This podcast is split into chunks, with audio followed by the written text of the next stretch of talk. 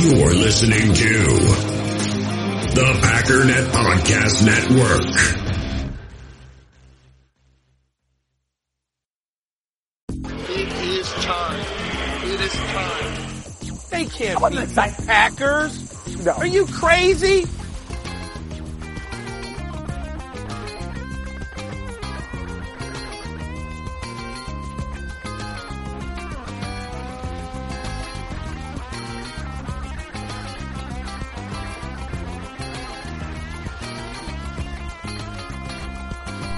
You're listening to Cheese and Packers, a project powered by the Packernet Podcast Network. I am your host, J J Leahy. Yes, I did take two weeks off. No reason. I just was busy, and I felt like the stuff that was going on was, I don't know, just not important enough to record about. Sorry. uh, we got some interesting information, though, now, and so I want to do a podcast. We're talking about uh, O T As. We're talking about depth charts. We're talking about the roster construction. And we're talking about how some guys are fitting in on the team. You got uh, in the quarterback room, Danny Etling is getting snaps over Sean Clifford right now. He's uh, uh, getting Q B two reps. I don't expect that to last super long, but, you know, whatever. I, I don't really care who wins the Q B two job. Uh, between Sean Clifford and Danny Etling, I think it's, you know, borderline a coin toss at this point. I don't expect either of them to win us a game if Jordan Love goes out. So who's going to do a better job holding the clipboard? I would put a lot of money on Sean Clifford, but, uh, you know, does that have any bearing on May? No, it does not. Uh, the Packers did pick up another running back, Emmanuel Wilson. He comes into what's... Uh, I don't know, not that crowded of a room. There's six guys in there right now. Of course, you got Jones and Dillon at the top. We drafted Lew Nichols. And then, of course, returning from last year's, uh, you know, preseason camp battles, Patrick Taylor and Tyler Goodson. So Emmanuel Wilson, the new addition, he's six foot one, two hundred twenty pounds. Uh, Paul Brettel over at, uh, isn't he at the Acme Packing Company? Hang on, Paul Brettel. Uh, no, Packers Wire and DairyLand Express. I should have known that. I knew he's from DairyLand Express. Um, he does these tweets. I highly recommend you follow Paul Brettel. He does these tweets every time we pick a guy up that I love. He just does a little bullet list of information about the dude. And so we're just going to cite Paul Brettel here. Uh, played at Division two Fort Valley State, went undrafted this year. In twenty twenty-one, he had eight hundred thirty-five rushing yards, five point seven yards per carry, seven touchdowns. In twenty twenty-two, he went up from eight hundred thirty-five rushing yards to one thousand two hundred fifty-two rushing yards. Love to see it. Yards per carry went up to six point eight, and touchdowns more than doubled to fifteen. Love to see it. And then as a, a receiver, he only had eleven receptions for ninety-one yards in twenty twenty-one, twenty receptions for one hundred eighty-seven yards and two touchdowns in twenty twenty-two. That is Emmanuel Wilson. Actually, let me see here. Uh, Packers dot com has a little more background on him uh, that I found interesting. So he uh, went to an H B C U school, Fort Valley State, which is in Georgia. Um, and he went to the H B C U Legacy Bowl, which I, I had... There's two bowls that's listed that he went to. I didn't know that the H B C U Legacy Bowl existed, or actually, maybe it's just known by a different name, but the N F L P A Bowl? Have you heard of that? I have never heard of the N F L P A Bowl. The N F L P A is the N F L Players Association. Is, is it like more commonly known by a different name? I've never heard of this in my life. I'm just going to Google N F L P A Bowl and just see, you know, maybe it's got some super famous name. No. N F L P A Collegiate Bowl. So it's a postseason college football all-star game for N F L draft-eligible college players held annually in January. I don't know what this is. I know the East-West Shrine Bowl. I know the Senior Bowl. You know, those are the ones that I care about in any capacity. I've never heard of the N F L P A Collegiate Bowl. I'm sure it's a huge thing, and there's a lot of people, oh, it's played in the Rose Bowl? Come on, did they, they must have just renamed this thing, whatever it is, the college football all-star game. I mean, that makes more sense. So, so they, did they rename it? Maybe we just always call it the college football all-star game. So anyways, he went to that. Um, and then he also was a finalist. Where is it? No, not finalist. He was the All-Southern Intercollegiate Athletic Conference Player of the Year and Offensive Player of the Year. And then he earned second team Division two All-America honors from the American Football Coaches Association. I thought he was ranked as like the H B C U Player of the Year, or was a finalist for it. I don't see that. Anyways, he's wearing number thirty-one. So we cut safety James Wiggins, who was wearing Adrian Amos's number thirty-one. Now we've given thirty-one to this Emmanuel Wilson, uh, the running back. So, uh, just to recap, uh, in terms of what kind of body type he's got, six foot one, two hundred twenty pounds, kind of, you know, basically who most of our running backs are, a little on the tall side. Um, so I'm interested to see him play. Uh, I saw a few highlights on Twitter. He just looks like a running back. I didn't see anything super interesting. Um, but I always like the R B three competition. Um, I, I really did not, I, I was kind of alone in this. I really never liked Kylan Hill. I don't know why. Just, I didn't like watching him play. I didn't feel like he really belonged on the team just from a skill set. I just, he always felt like a tier below Uh, Patrick Taylor and Tyler Goodson to me. So like last year, I didn't think the R B three battle was very fun, but usually I, this is like one of my favorite parts of, uh, any of the training camp and preseason stuff is, you know, figure out who's going to be, going to be that third running back. And the answer last year was nobody. They only kept two running backs. um, but this year we got four interesting guys in the mix: Lew Nichols, Patrick Taylor, Tyler Goodson, and Emmanuel Wilson. I think all four are going to be super easy to root for. My guess is that Patrick Taylor is not going to be here much longer, um, because he has been with the team for so long. I think at this point, it's kind of, you need to show something. You need to clearly separate yourself here from the other three guys. Otherwise, I think that they are just going to roll the dice on somebody newer. And I think that Lew, ne- Lew, Lew Nichols as a, um, a draft pick this year ha- probably has a serious edge on Patrick Taylor, unless Patrick Taylor really just comes in and, and balls out and impresses in, in a major way. And I, I think that what that would look like is, um, just a, a demonstrating a really firm grasp of the playbook, which I think he already kind of has. You know, Matt LaFleur has kind of raved about what an intelligent player Patrick Taylor is. So I think that he has that going for him. Um, I think that you'd have to see really, really impressive ball security. You know, just the, the, the way he's tucking the ball when he runs, um, and, you know, protecting it kind of like Jamal Williams did to make sure that it is not going to get stripped no matter what. I think that's going to be something that he's going to have to do to separate himself. And then pass pro. He's going to have to really ball out and pass pro. I think if he does that combination of things, I think he gets the R B three job. If he does not do that R, that combination of things, I think he's out of here probably before training camp. I just, we have enough bodies competing for that job. I think he's going to either win it outright convincingly early on, or they're going to let him go pursue an opportunity with a different team and give, you know, these other young guys a shot since they are unknown. Um, that kind of brings me to Samori Touré.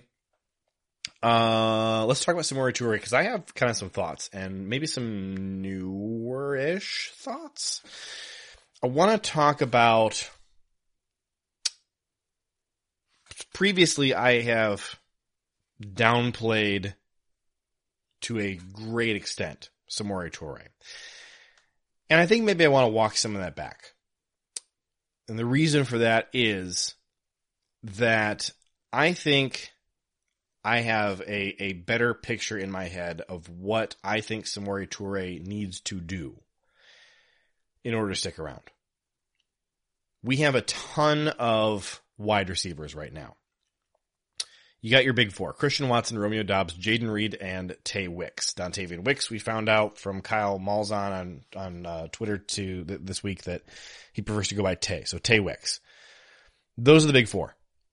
After them, you have a pile of guys. You got, uh, Jadakus Bonds, who we just signed, uh, yesterday, Malik Heath, Jeff Cotton, Deuce Watts, my guy, Bo Melton, Grant Dubose, and Samori Touré. Samori, uh, Samori Touré. We've been saying Samori Touré. Gutekunst always says Samari. I think that he might pronounce it Samari. So that's seven guys competing for one, maybe two jobs. And I think that I kind of crystallized in my head what I think Samori Touré needs to do in order to stick around. And so because of that, I don't think that I need to downplay uh, what he did last year or or uh, talk about why I think that he can't stick around. I, I think I'm just going to make the case here of what the expectation is of Samori, and then we'll just see if he hits it.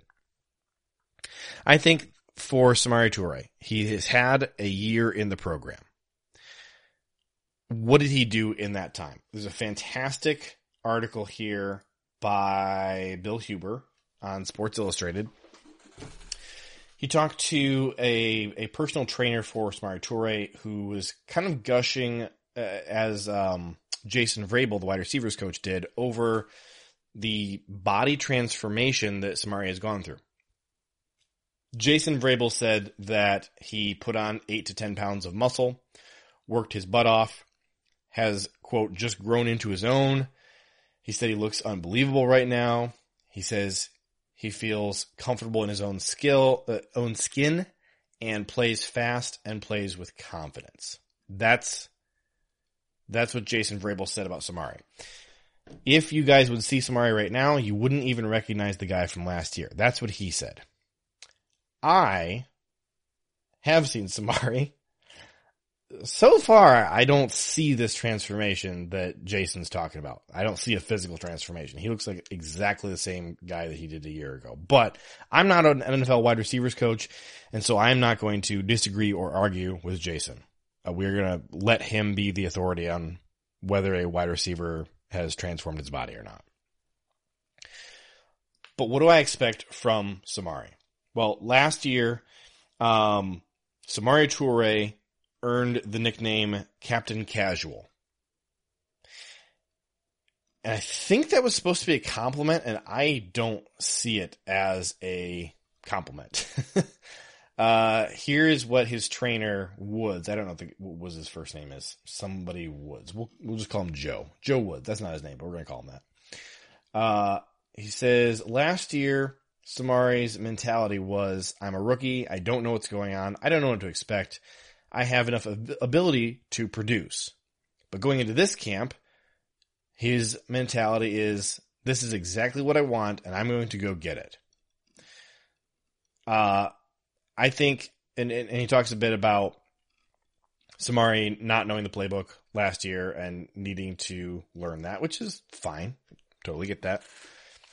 But I think with this pile of guys, and Samori Touré is not an outstanding athlete, Um, even in, in this group of, you know, kind of, uh, bottom stringers in this position room, I think what, where he's going to have to separate himself is he can't be close to Grant Dubose in terms of his understanding of the system, in terms of his, how he takes care of his body, how he goes about practice, his, I think I already said his, his sort of grasp of how the overall offense works.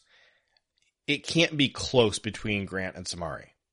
If Samori wants to win the job, he's going to have to do it by demonstrating that these last three hundred sixty-five days that he has had in the system have really paid off and he's maximized it and that he is a full year ahead of Grant. If they're close at all, I don't think you can justify putting Samori on the team over Grant. Now, Samori has been getting in, um, what the heck are we in? O T As.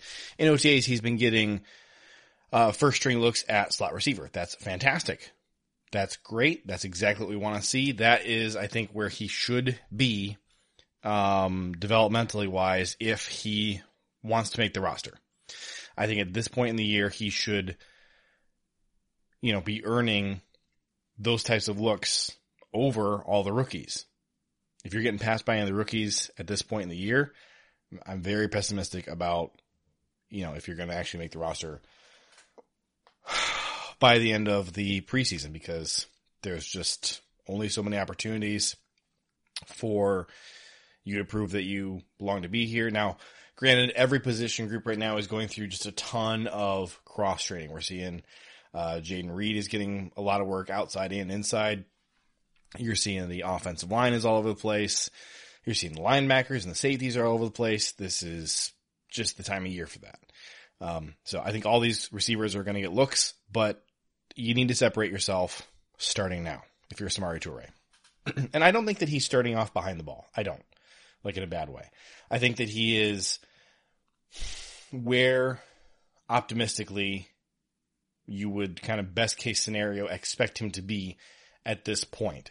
So, you know, I'm not coming out here with a negative attitude and saying he's not going to make it. I'm saying right now, I think he's on track. He needs to stay on track because there are some really hungry guys behind him trying to pass him.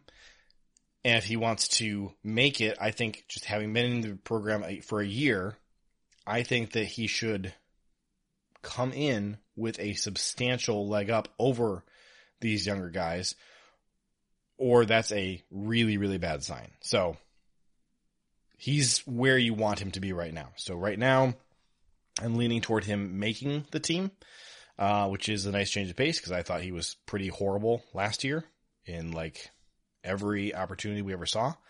Um, I know people got really excited about his touchdown against the Bills. Okay. I know he can, he can dance in the end zone. That's fun. See if he can do all the other stuff. Um, and I think that also if he wants to make the roster, I think that, uh, it really would not hurt for him to make some inroads with Rich Bisaccia and get some special team snaps. I think for Samori Touré, getting reps on special teams is something that he should be trying to get. I think that Rich Bisaccia is a guy who can get you a roster spot. Um, and I think that there are a lot more roster spots available to Rich Bisaccia than there are to Jason Vrabel. So would Vrabel love to keep almost all these guys? Absolutely. But he's going to keep Christian, Romeo, Jayden, and Tay. I don't know that he's going to keep six wide receivers. I definitely don't think he's going to keep seven.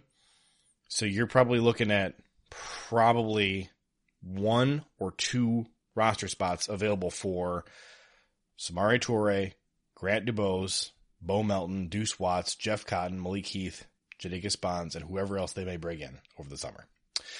So that's going to do running back and wide receiver for us right now. I guess we could talk about one more item on A J Dillon, and this is a little bit of old news for some of you, but just for anybody who hasn't been keeping up, um, both uh, Ben Sermon's running back coach and A J Dillon himself have talked about the fact that last year just didn't really go the way that anybody wanted for A J Dillon, and they are not looking in the rearview mirror. They have big plans for his involvement in twenty twenty-three and getting him back on course. And my default position on that for right now, until we see anything else, is I think that you are going to see a change in year three. Year three? Year four for A J Dillon. So, um, you know, the little bits that we saw him in year one was really cool, but he was just buried on the depth chart behind Jamal. And then year two, he was fantastic and great, and that was super cool. Year three was a humongous disappointment, I think, to everybody. And, you know, if you're going to list the people who were disappointed by how twenty twenty-two went, I think you would start that list off with a guy named A J Dillon. And then you would follow that up immediately in number two with a guy named Ben Sermons. So I, I think they have, uh, they have big plans for getting his, uh, his uh, production back on track in twenty twenty-three. Next up, let's talk tight end. We got four guys who feel like roster locks: Josiah Deguara, Tucker Kraft, Luke Musgrave, and Tyler Davis. We cut Nick Gugamos this year. You probably don't even remember his name, uh, but he was the guy who I had circled and highlighted as, I don't know why he's still here. I'm surprised he hasn't been cut yet. And I kind of am expecting Austin Allen to be gone soon as well. Uh, we do also have a guy this year, an undrafted free agent named Cameron McDonald, Um, I really just don't know much about him. Uh, I've tried to do some digging. There's just not a lot of really interesting information out there about him right now. Uh, but Henry Pearson is another guy on the on the roster who is a fullback. He's a true fullback. But obviously in this offense, your fullbacks hang out more with your tight ends than they do with your running backs. So Henry Pearson, um, he is working out with the fullbacks, um, you know, would be uh, auditioning for a role as an H-back in this offense.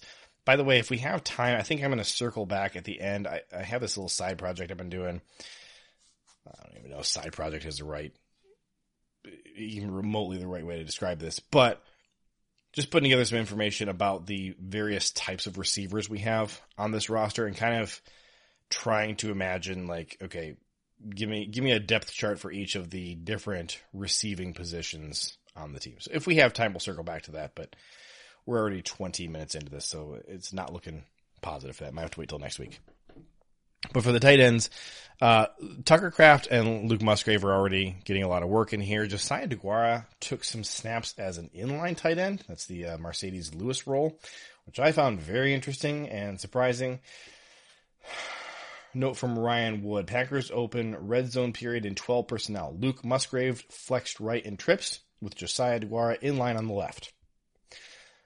Just kind of surprising to me. And, and you know, Deguara is very versatile. So, you know, he's got the size and physicality to kind of do just about everything you want. Um, you know, but, but when people call him a fullback, they're not wrong. I mean, it's, it is incorrect, but they're not wrong because he does a lot of fullback stuff. I, I think just of all of the tight end and tight end like positions on the team, the, the inline just feels like maybe the most awkward fit for his body type and skill set. He's not a bad blocker, but I don't know. I just, he's not Mercedes Lewis, I don't think. I mean, to me, Tucker Kraft is kind of the clear heir apparent to that spot. But this is the important thing in that tight end room is that much more important than body type is going to be experience. Josiah Deguara is the veteran in that room. It's it's Josiah Deguara and Tyler Davis. They've been uh, in the N F L the longest. Everybody else is, you know, a rookie. We got four rookies. Uh, Austin Allen, I think, was a undrafted free agent last year. Tyler Davis, I think, the year before that, he was an undrafted free agent. I mean, it is it is it is. There are some bodies in there, but it is a position that takes a lot of learning, a lot of development. I mean, you don't expect a tight end to produce until year three. Like, I know we're all excited about Tucker Kraft and Luke Musgrave, Luke Musgrave, but the tight ends this year are much more likely to be Josiah Deguara and Tyler Davis. It's, it's just, it would be exciting and surprising and very unlikely if Tucker Kraft and Luke Musgrave play at a high level this year. And that's not because I think that they're bad, bad football players. I think they're good football players. But it takes two, three, four years to become a good tight end in the N F L. That's just the reality. Like, uh, it's, it's, I don't think it would be super shocking if they did try and bring a veteran in into the room, even though they, they said that they are not going to. You know, they, they turned down uh, Mercedes Lewis, as far as we know, and said that they wanted to go young at the position, wanted to invest in their young talent. Okay, I'm I'm not like doubting the strategy. I'm just saying we need to kind of temper our expectations as far as who is going to give those reps. I think of Tucker Kraft and Luke Musgrave, you're going to see them on the field at points in the year. I think if you see them, see them a lot and they're playing well, you should be extremely happy and thankful for that because it's just not likely to materialize in twenty twenty-three, just based on the way that the N F L goes and how long it takes for guys to get acclimated. I think that they have a lot of potential to be great players down the road. I think having huge expe- expectations for them in year one is just simply not realistic. So Josiah Deguara, I know a lot of fans don't like him. I think you just got to kind of get over that and kind of get used to the idea that he's the guy this year. So we'll see, but um, you know, uh, Tucker and Luke are both getting a lot of reps in um, O T As. I think that the team wants to bring them along as quickly as possible. You know, they're they're very talented athletes. You would love to get them mentally to the point where they can contribute and compete and, and play a big role in the offense. Uh, but no question about it, they have some growing to do. They have some catching up to do. Uh, we're going to take a break here. We still got some offensive line stuff to do before we get to anything defense, but we're going to take a break, uh, and hear from our sponsors. And then when we come back, I got a couple notes on offensive line. So the most interesting thing here is that Sean Ryan is actually apparently getting some substantial looks at center so far. Um, I never at any point last year was on the, you know, hey, let's panic about Sean Ryan train. Uh, no question that it seems like his rookie season went very poorly. Um, you know, not even just including the suspension, but just the fact that he didn't look good in training camp last year, did not look good in the preseason games, and then was not allowed to play in any capacity, even when we were banged up. Then he ended up getting himself suspended. It was a bad first year. Uh, I think the team is kind of trying to hit a reset button with him, and I think they are coming into this season kind of still treating him, you know, the, the way that you would expect a year two offensive lineman to kind of factor in here, but that it, it does feel a bit like he's kind of more on that uh, John Runyon, uh, Simon Stepniak, Jake Hansen tier that they were on back in like twenty nineteen, twenty twenty, as opposed to you, what your expectations would be right now of a third round guy heading into year two. So I'm watching him very closely, very intently. I want to see him really explode and impress, because I do think he's kind of behind the eight ball at this point. Nothing else super interesting as far as the offensive line goes. Zach Tom did get some looks at right tackle, but that's because Josh Nyman is taking reps at left tackle. Um, or I, I should say it's, it could be because he's taking reps at left tackle. I don't think right now that Zach Tom is the front runner for the right tackle job. I think that's still Josh Nyman. Um, and, uh, That's about it as far as interesting things to talk about on the offensive line right now. And as far as the defense goes, there's only a couple guys that I'm super interested in, you know, any kind of O T As notes. And that is, um, I, I, I think if you look at Colby Wooden and Karl Brooks and T J Slaton, it appears to me from comments by the um, coordinators, uh, just stuff you've seen in camp, seems to me that T J Slaton is not quite where us fans have kind of assumed that he is. And maybe Slaton is a little bit more behind the eight ball than we would like. I think that Colby Wooden and Karl Brooks are both tweeners. I think Colby Wooden is packing some weight on and is more likely to spend time inside. Uh, you know, we're, we're a three, four defensive front. So you got three down linemen in the front. You got your true nose tackle in the middle, and then two defensive ends who are really defensive tackles. And that's, that's how our defensive line works. You got those three guys, and then you've got your two outside linebackers assisting them on the edges. I think Col- uh, Karl Brooks may be trending a little bit more toward being, you know, more of a true outside pass rusher, you know, but the question for me is, is he going to be, you know, have a hand in the dirt, or is he going to be up in a two point stance? You know, is he going to be, you know, doing some training at outside linebacker? And I just don't know what the answer to that is. I think that, like I said, they're both tweeners. Karl Brooks is not, in my opinion, really big enough to actually be on the inside. Colby Wooden is not really athletic enough to be on the outside. Uh, I know there are people who disagree with me, and, and we kind of flip-flop those two, but I think Colby Wooden is packing some weight on and going to really maybe start challenging T J Slaton in the next one to two years. And I say one, meaning twenty twenty-three. So twenty twenty-three, twenty twenty-four, challenging T J Slaton for you know, some of those interior reps. Obviously a very different body type from T J. T J's this humongous mammoth hum- human being. But you're going to have Kenny Clark, I, I think, and Devontae Wyatt playing a de- decent amount of defensive end. I think you're also going to see Kenny Clark playing that, you know, true nose tackle position with maybe uh, Colby Wooden or Karl Brooks to one side of him and, T- and Devontae Wyatt on the other side. I think those are some very realistic looks. And obviously these guys all kind of move around a little bit.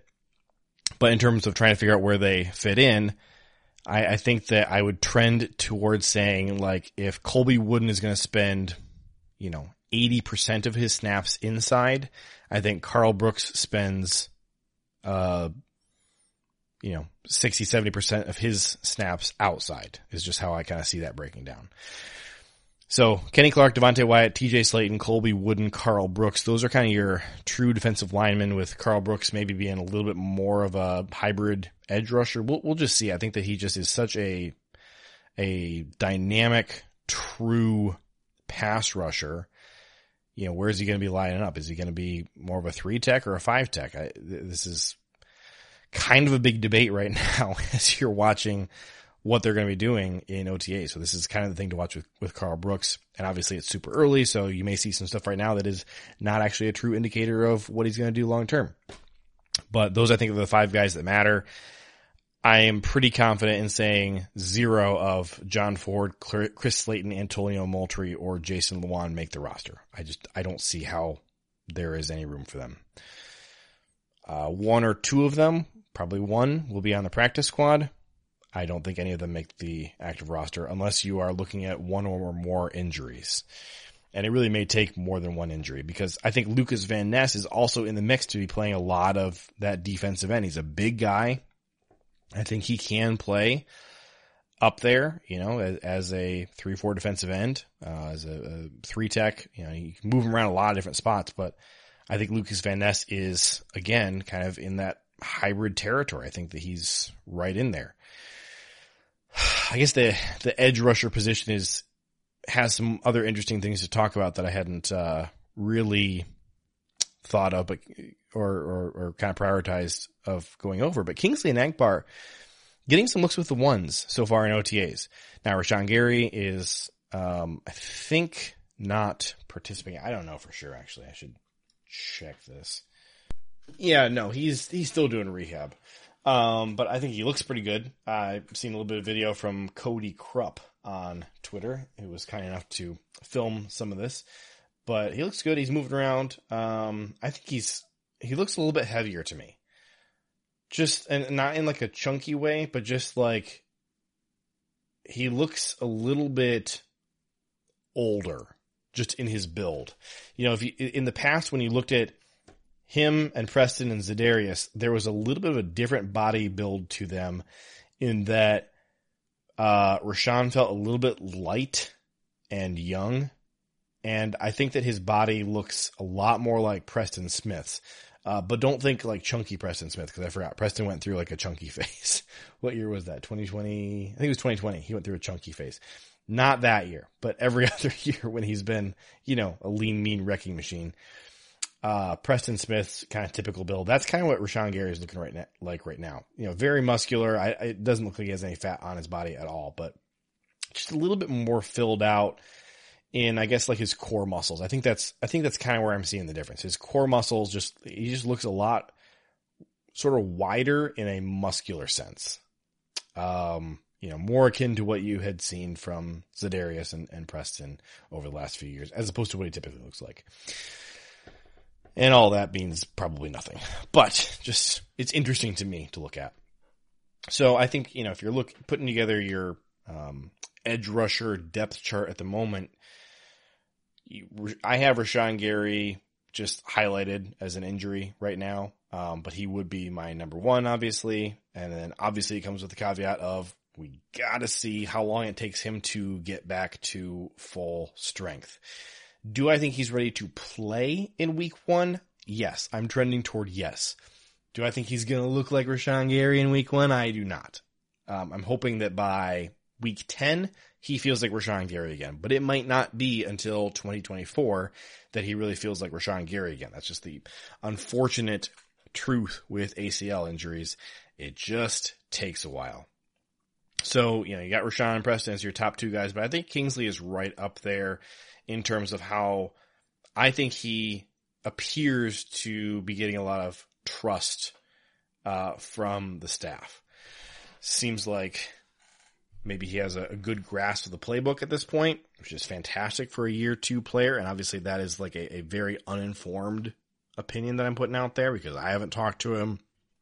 Have not really heard him, uh, you know, being talked up a lot by his position coaches. I'm just, you know, this is very surface level observation with a lot of assumption mixed in that, you know, that they're, they're giving him looks over Lukas Van Ness right now, which is fine. Uh, but they're giving him a lot of, of starter looks. I, I think that's a, a positive sign right now. And as for Lukas, you know, I think he's going to have a role this year, but it's not until twenty twenty-four that I'm expecting Lukas to really pop. So I think that there's a good chance that what you're looking at this year is it's the Preston Smith and Kingsley and Agbar show. I think it's those two guys, and you're getting some contributions from a recovering Rashawn Gary and a developing Lukas Van Ness. You got those four guys, and behind them, you know, I feel like Jonathan Garvin has maybe been trending the wrong way for a while. Uh, I did really like what I saw from Justin Hollins. I think I would probably put them on very similar tiers right now in terms of likelihood to get a lot of playing time or make the roster this year. It's kind of wide open, though. We got probably basically four – I'm, I'm sorry. Uh, uh, you're probably looking at about one roster spot, maybe two roster spots, that are up and up for grabs between Jonathan Garvin, Justin Hollins, Ladarius Hamilton, and new addition Brenton Cox. A lot of you already know who Brenton Cox is. For the, you know, forty, fifty percent of you who don't know who Brenton Cox is, he is a an edge rusher who at one point was considered one of the top guys in the twenty twenty-three N F L draft. Like, you know, early first rounder. This is how he was being talked about a very long time ago. What happened between then and now? Well, he was at what school? Georgia, I think, and got dismissed from Georgia. Then he went to Miami and got dismissed from Miami. And Jason Rebrovich, who was our outside linebackers coach, was talking about Brenton Cox Junior And he was saying basically, look, there's a talented player there. I need him to be a professional. I'm trying to help him turn himself into a professional, and I don't want him to be a knucklehead. And that's just kind of everything you need to know at the moment about the status of Brenton Cox Junior If they can make him be a professional and not a knucklehead, I think he's making the roster over Jonathan Garvin and maybe over Justin Hollins. I probably would have Justin Hollins just a hair ahead of Jonathan Garvin right now, but I, I that could be a bad read by me.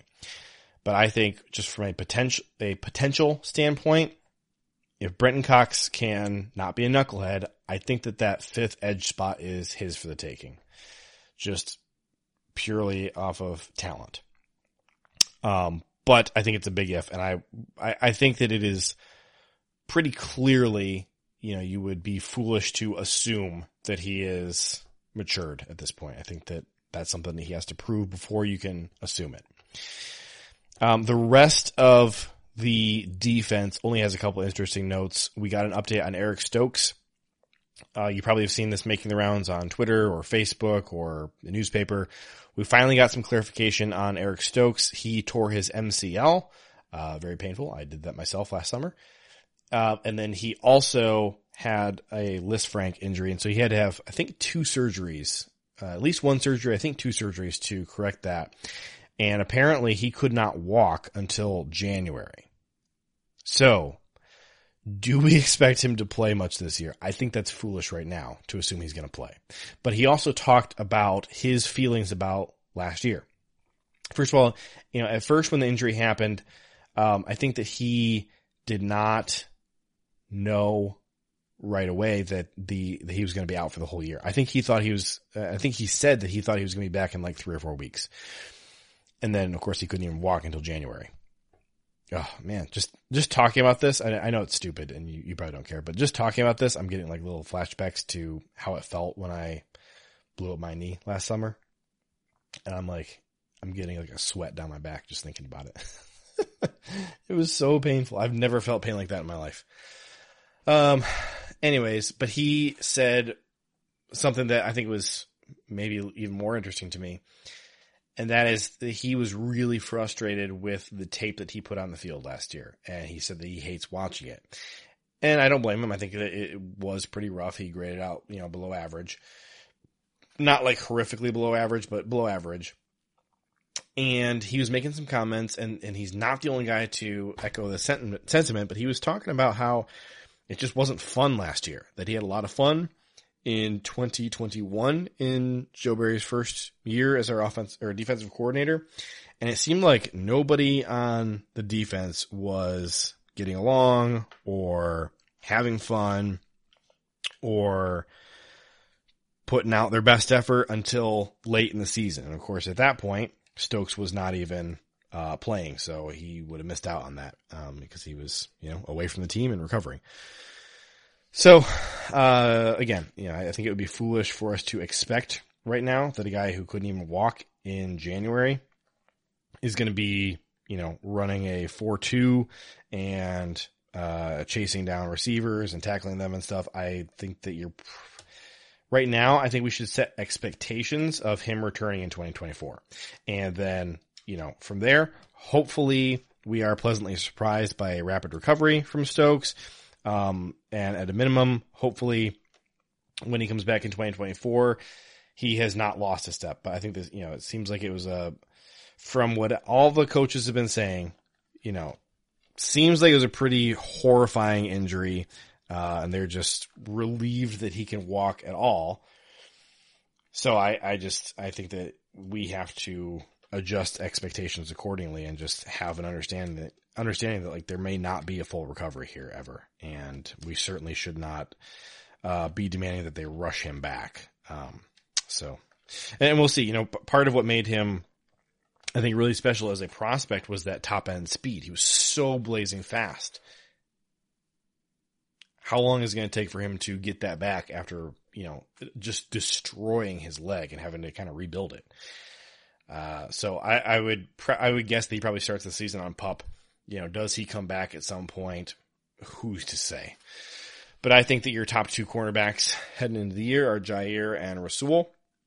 Seems like Keyshawn Nixon is just absolutely killing it in the slot. Like I have basically said that I think that he should be doing since we signed him. Um, one nice thing for me here, because I always loathed the suggestion of moving Rasul to safety. I thought that was, you were going to get like the worst version of Rasul and still not a very good safety. Seems like he's just kind of locked in as that second corner. As far as the safeties go, it's just wide open and we're just going to have to see what we have here. I think the coaches don't know what they have. I think the players don't really know who they are yet. We're just going to have to see. Everybody's getting looks. Um, Christian Morgan, we still don't know if he's on the team or not.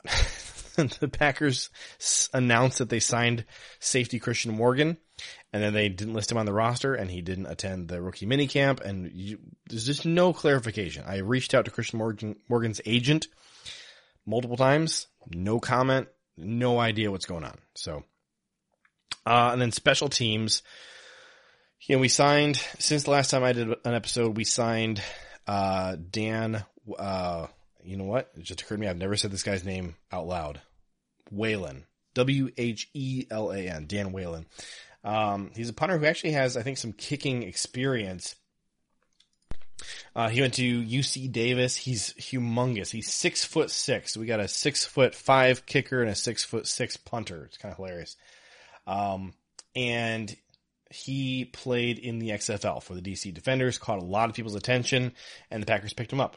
So he is, a, you know, going to be a camp leg to compete with Pat O'Donnell. If Dan really shows out and impresses, I think that there is room there that the Packers would consider making him the primary punter because Pat O'Donnell is quite expensive and, you know, was fine last year. Fine, but not anything super special. So I think that there is, you know, a real opportunity for Dan. I don't think he's only a camp leg. I think that it is, you know, there there is a door open there for him to possibly win the job. We have a long snapper battle. I think it's going to be Matt Orzech, who we picked up from uh, the Rams, I think. And we only have one kicker on the roster right now because we cut Parker White or waived Parker White. So Anders Carlson is the only kicker on the team right now. Uh, one, and you, by the time this episode goes up, we may already have our answer. There is a, oh no, no, he's not on waivers. Never mind. I was thinking that, uh, Uh, Brandon McManus, who was cut by the Broncos, had to clear waivers, but he um, has too many years vested in the league to be subject to waivers. So uh, he is a street free agent. Any team in the league is allowed to sign McManus to any contract that he's willing to sign. So um, he was under a pretty expensive contract with the with the Broncos. That no longer applies. Um, it's not like you pick him up and you have to pay that contract.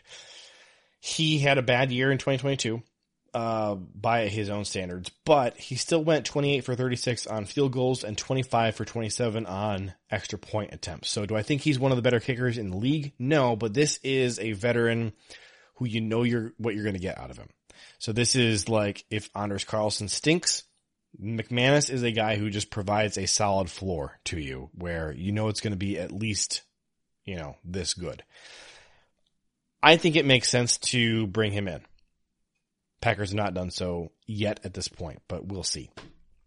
Um, and I, I like Anders. I just also want him kicking against somebody. So I, I think that the Packers will and should bring in one or two more kickers and have an open kicking competition, but I am leaning toward Anders does win it. And I'm kind of excited for him. I know, you know, if you look at his college stats in twenty twenty-two at Auburn, not that impressive. Uh, but we have to remember that he was coming off a, a pretty horrific injury. I think he was uh, recovering from an A C L tear himself. I think that's what it was. And you know what? You need your A C L to kick. I think it was an A C L on his plant leg, but still, you know, it's going to affect your accuracy. It's going to affect your power. So um, I'm not holding his college stats against him, especially since those college stats don't tend to really translate very much to the N F L. The guys who are, you know, incredible in college don't always go on to be incredible in the pros. And the guys who were, um, you know, are good in the pros were not necessarily the very best in college when they were in school. So I think looking over the whole team, you know, a couple more things that I um, find interesting to talk about. You know, Rudy Ford is getting first looks at safety opposite Darnell Savage. I think that uh, Darnell, you know, is, is definitely the guy you're going to ink in as one of your starting safeties. Um, you know, he's, he's, talking a good game about how he wants to change and improve from last year. But I think that he had more than one bad year in a row, really kind of stacked two bad years in a row. So I think that there's some serious ground that he needs to make up. And then Jordan Love, you know, obviously is the most interesting piece here that we're all watching intently. And, you know, so far, I just don't think there's anything yet that we can really glean, you know, in terms of does he look the part? I don't know. I think he's having a lot of fun out there. I think he is, um, you know, building some good camaraderie with his young teammates. I think that that's going to go a long way toward building a strong, healthy team that's going to play well and, and have each other's back. But, you know, right now, they're just, they're just throwing against the air. And, um, you know, it's just, I don't know. It's not, there's not a ton to glean here. You know, they, yes, they're going up against the defense occasionally. A lot of the time they're not. And the defense is not going full speed. And it's just, you know, th- this time of year, Aaron Rodgers never looked good. You know, he, this is the time of year when Rodgers would throw, you know, five interceptions in an afternoon. And, uh, you know, any, anybody covering the Packers would have to be quick to remind all the fans, like, look, this happens every year. it's it's too early right now to be freaking out. If he's still doing this, you know, a week before the season starts, then you can be nervous. But like right now, he's just trying different stuff, and that's what the what is going on right now is that the Packers coaches, you know, Matt LaFleur is putting everybody through their paces and and putting them into weird situations and and trying to see what kind of a player you are. And Dan Campbell did this in in Detroit when he first got there. Uh, and actually Matt Patricia did it as well when he was there. You know, this is just something you do. You know, you put your young players through kind of some wacky situations. I remember there was a, a preseason game where Matt Patricia, you know, and obviously we're not trying to take notes from Matt Patricia on how to run things, but Matt Patricia had all of his cornerbacks play press man for an entire preseason game. I think it was against the Patriots. And I think that the final score of that game was like super lopsided. It was like, you know, Patriots forty, Lions three, something stupid like that. But he just wanted to see how they were going to respond. And, um, you know, I don't know why he did that. I don't think it really translated into the regular season, but coaches do some weird things. They're just trying to figure out what these players are like and what they're going to do. All right. One last thing. Um, and I, I almost kind of feel silly mentioning this, but I know that there are some listeners of this podcast who get a large chunk of their N F L news from this podcast. So I'm just going to mention a couple things. Um, the N F L draft is coming to Green Bay in twenty twenty-five. That's super cool. I'm really excited about that. I'm going to be there. I'm going to go. Um, huge, huge kudos to Mark Murphy. You know, he has put in so much work over the last years, buying up land around, uh, Lambeau and, and turning it into, Um, hotels and Titletown and, and creating an infrastructure that can support the N F L draft. That was his primary goal. And it happened. He landed it. This is, he's going to retire just a couple months after the draft. This is going to be his crowning, you know, achievement and final send off. And I, it's, I, I think you need to have a full appreciation for how hard it is to have gotten this done and just how much work it took. Because it, it really is absolutely incredible. You know, the, the Super Bowl is never going to come to Lambeau. You live up in northern Wisconsin and you don't have a dome. Uh, there's no roof. Nobody's going to want to come in February to see the Super Bowl be played at Lambeau.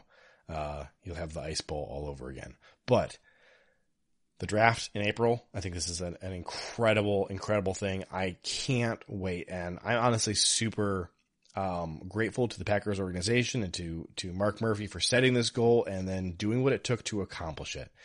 And you know what? Shout out to everybody who brought, who bought, um, uh, bought stock at the last stock sale uh, a year ago. You know, that's a, you made, um, a substantial amount of money for the Packers that they poured into a lot of improvements. And, and I don't think that that was a, a, an insignificant factor in a lot of this. So, you know, it's, it's a cool thing that the Packer fans are, are able to financially support the team. You know, you can't do that if you're a Lions fan other than just by buying merchandise and, and buying tickets and stuff. It's, it's just not the same. It's just cool, you know, and I think it's funny when fans of other teams try and make fun of the Packers stock and, you know, well, didn't you know it's like a non-voting share? You know, there's no monetary value in it. Like, what, you think that Packer fans are just idiots, that they don't understand what this is? It's, it's an N F T. That's what it is. It's an N F T that's been around for a hundred years. No, Packer fans are not stupid. They're not ignorant buffoons who, you know, are not as intelligent as you, some random Lions fan who happens to be graced with immeasurable knowledge and wisdom that a Wisconsinite could never have. Get out of here. Uh, one more thing. I, I I don't think I did a podcast since we signed Jonathan Owens. He's a safety who we picked up from the Cardinals, and I kind of think is going to end up playing a substantial role for the team this year. Just spoiler alert. He is hosting a free football camp back in his hometown in Missouri. Um, and I, you know, I, I love when the players do this. Aaron Jones does one every single year. Uh, it's a really cool thing.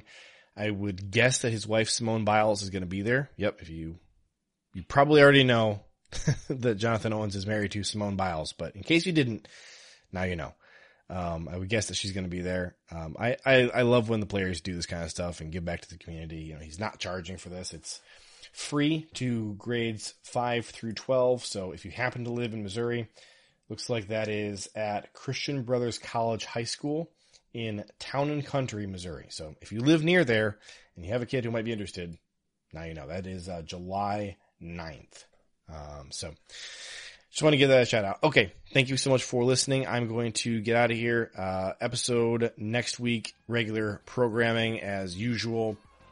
Thank you for being, um, you know, understanding and, and tolerant of me as I took a couple weeks off to recoup after all the uh, grueling draft coverage, which I enjoyed, but definitely took me away from my family a lot. It's been nice to just have some more time to spend with them. So uh, I'm going to get out of here. You guys have a fantastic day. I'll talk to you next week here on the Packernet Podcast Network.